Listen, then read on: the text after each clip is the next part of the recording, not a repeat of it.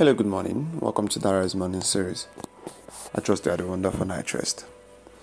It's a beautiful Tuesday morning, and the week is already started.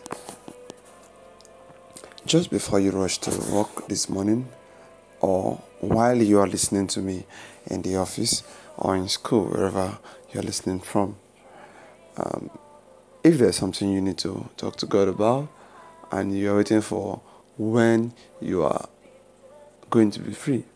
I'd like you to create time and do that now. Now, I said in our previous audio that God doesn't want to take the leftover. Um, let, let me rephrase God doesn't want to be a plan B. Now, some of us have this habit where we put God as a plan B in case this does not work, in case in case my connection does not work, in case my doctor doesn't come true. This is when I begin to talk to God. It's wrong. And let me quickly say this. That doesn't mean that God will not listen to us, that God will not hear us, but God has um, God has um, a, a responsive emotion to us in that sometimes the way we he has to respond faster to the people that prioritize him. Not because he he doesn't consider us, but in a way, he just has it that he responds faster to the people that have prioritized him. Not partiality, but that's just it. You cannot be putting God as the 20th option and when you are in trouble you, you call him and you want you want him to respond to you spontaneously of course, God is a merciful God, but it's just one thing He seeks. Seek ye first the kingdom of God, and everything shall be added unto you. It's that simple. So you do this for me, and I do it for you. Sometimes that's the way our relationship works with God. Not when you don't go to church in a whole year.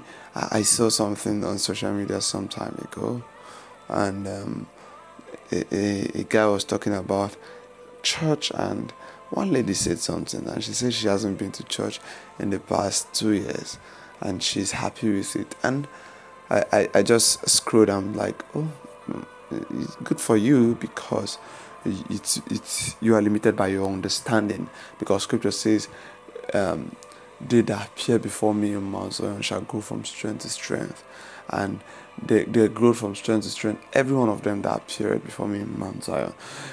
It's it's not as though God will forsake her or God doesn't love her again, but going to church as a believer is important. It's very important.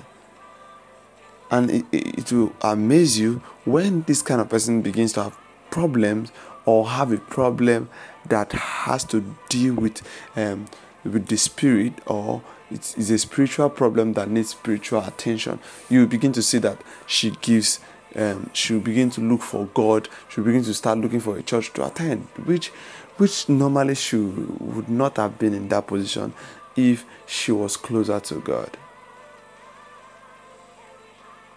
Now, let, let, let me say this before we wrap up for today. Some of us think we don't have time. I, I know of somebody that every time he said he doesn't have time. He's busy. He's busy with work. That's why he cannot go to church. That's why he cannot do that. That's that's that's a lie. You only give time to what you prioritize. There is nothing as such as I don't have time. I cannot be in church today. It's not true. You have all the time in the world. You are not the creator of time. So you don't have the right to say you do not have time. You just have to play in time. Because how do I know when this set of people fall sick? Automatically, they cannot do any other thing. They have a lot of time to see God, they have a lot of time to get medical attention. So, why do you wait for when you get sick before you have time for God? Timing is not a, an excuse with prioritizing God. It is just a, a matter of your heart and a matter of understanding of whom God is to you. We'll affirm this morning I have a sound mind. Christ in me is the hope of glory. Have a wonderful day.